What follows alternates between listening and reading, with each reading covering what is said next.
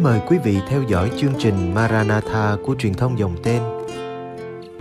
Chương trình hôm nay gồm có Suy tư Chúa Nhật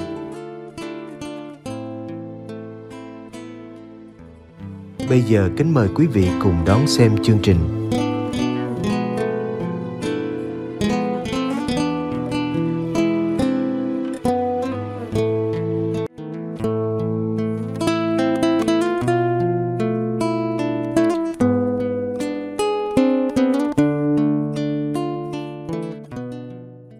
Suy tư tin mừng Chủ nhật 8 mùa thường niên Nguyên lý của đời sống mới Các bạn thân mến, Khi nói đến đời sống Kitô hữu, Bạn hãy nói đến đời sống mới Đời sống mới nghĩa là gì? Và làm sao chúng ta có được đời sống mới? Đâu là nguyên lý của đời sống mới? Nguyên lý của đời sống mới dựa trên mối liên hệ trực tiếp và sâu xa với Đức Kitô. Trước hết, khi nói đến đời sống mới, bạn và tôi hay so sánh với đời sống cũ. Đời sống của con người làm nô lệ cho tội và cho lệ luật. Đời sống cũ gắn liền với tình trạng và mối liên đới với Adam cũ. Còn đời sống mới là đời sống của ân sủng, của tự do, của việc tràn ngập ơn cứu độ. Đời sống mới đến từ và nhờ mối liên đới với Adam mới, đó chính là Đức Giêsu Kitô. Nói cách khác, nguyên lý của đời sống mới dựa trên mối liên hệ với Đức Kitô. Đức Kitô là đấng khởi nguồn cho sự sống mới. Khi Ngài chết, Ngài cũng mang cái chết vào trong thân thể mình. Khi Ngài sống lại, Ngài đem lại sự sống mới cho bạn và cho tôi. Chính mối liên hệ và sự gắn bó của bạn với Đức Kitô làm nên giá trị và sự sống cho cuộc đời bạn.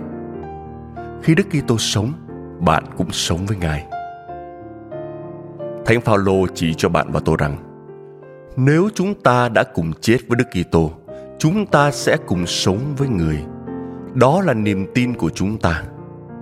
Thật vậy, chúng ta biết rằng một khi Đức Kitô đã sống lại từ cõi chết thì không bao giờ người chết nữa. Cái chết chẳng còn quyền chi đối với người.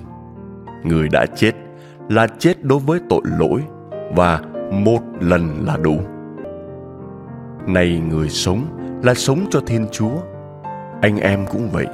Hãy coi mình như đã chết với tội lỗi, nhưng nay lại sống cho Thiên Chúa trong Đức Kitô Giêsu.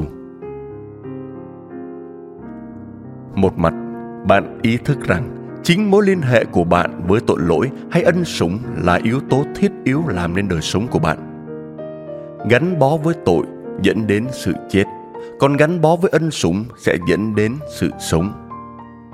Nhưng mặt khác, bạn cũng nên biết rằng mục đích của đời sống này là bạn không còn sống cho chính mình, nhưng là sống cho đấng đã sống và chết vì bạn.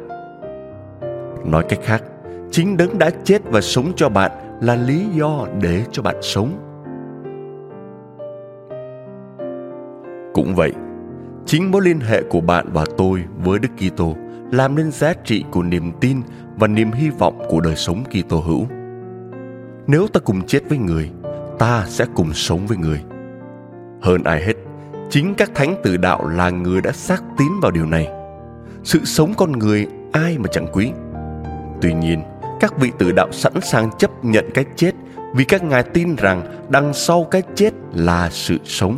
Sự sống mà Đức Kitô đem đến có giá trị gấp ngàn lần cho cuộc sống hiện tại. Nếu đọc lại các trang sử bi hùng của đạo Công giáo Việt Nam, chúng ta có rất nhiều gương trung kiên theo Chúa. Tiêu biểu là Thánh Du Xe Hoàng Lương Cảnh, sinh năm 1763, mất năm 1838, là chùm họ và lương y. Dù bị đòn vọt, dụ dỗ, chịu trăm ngàn thử thách, Ngài vẫn quyết theo Chúa đến cùng. Tôi đã giữ đạo từ nhỏ, nay các quan bảo tôi bỏ thì dứt khoát là không thể được. Dù phải chịu trăm ngàn sự đau đớn bởi đòn vọt hay phải chết thì tôi xin sẵn lòng cam chịu. Chính Thánh Du-xe Nguyễn Lương Cảnh đã sống điều mà Chúa Giêsu mời gọi. Ai tìm giữ mạng sống mình thì sẽ mất, còn ai liều mất mạng sống mình vì Thầy thì sẽ tìm thấy được. Thứ hai, nguyên lý của đời sống mới mời gọi người môn đệ biết vượt qua những trở ngại. Có rất nhiều những trở ngại trong đời sống người môn đệ.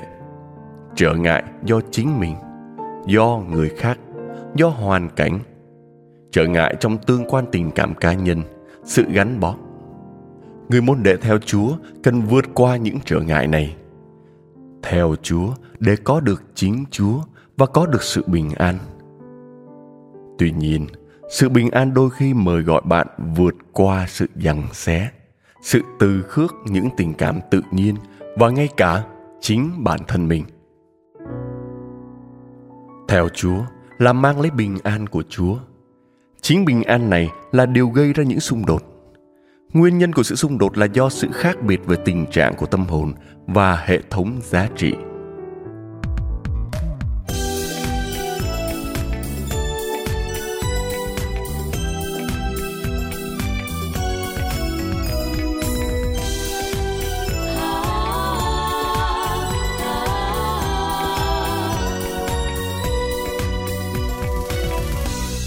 Sống của tôi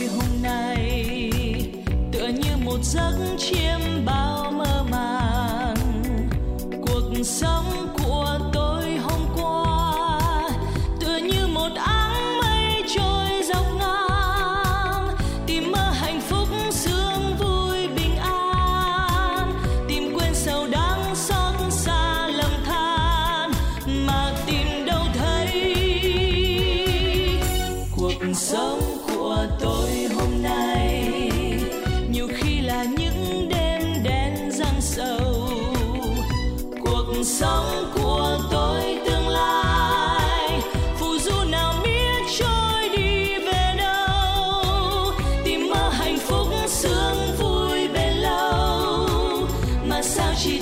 chỉ thấy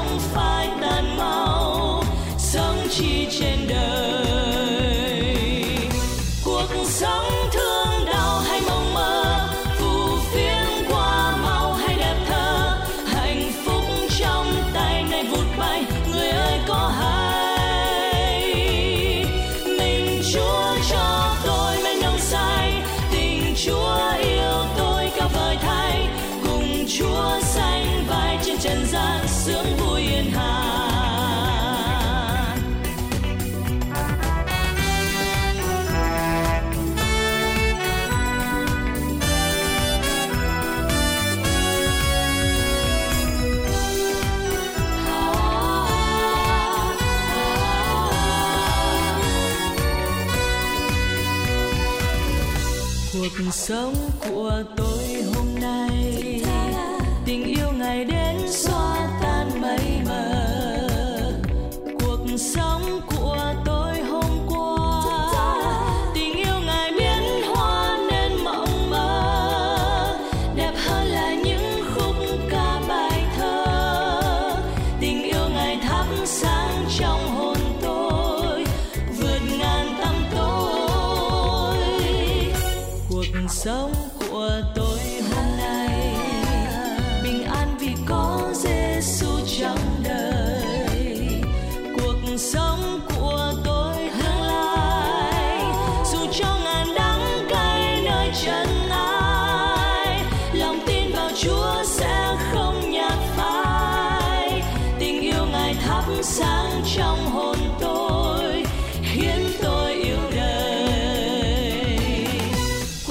Tôi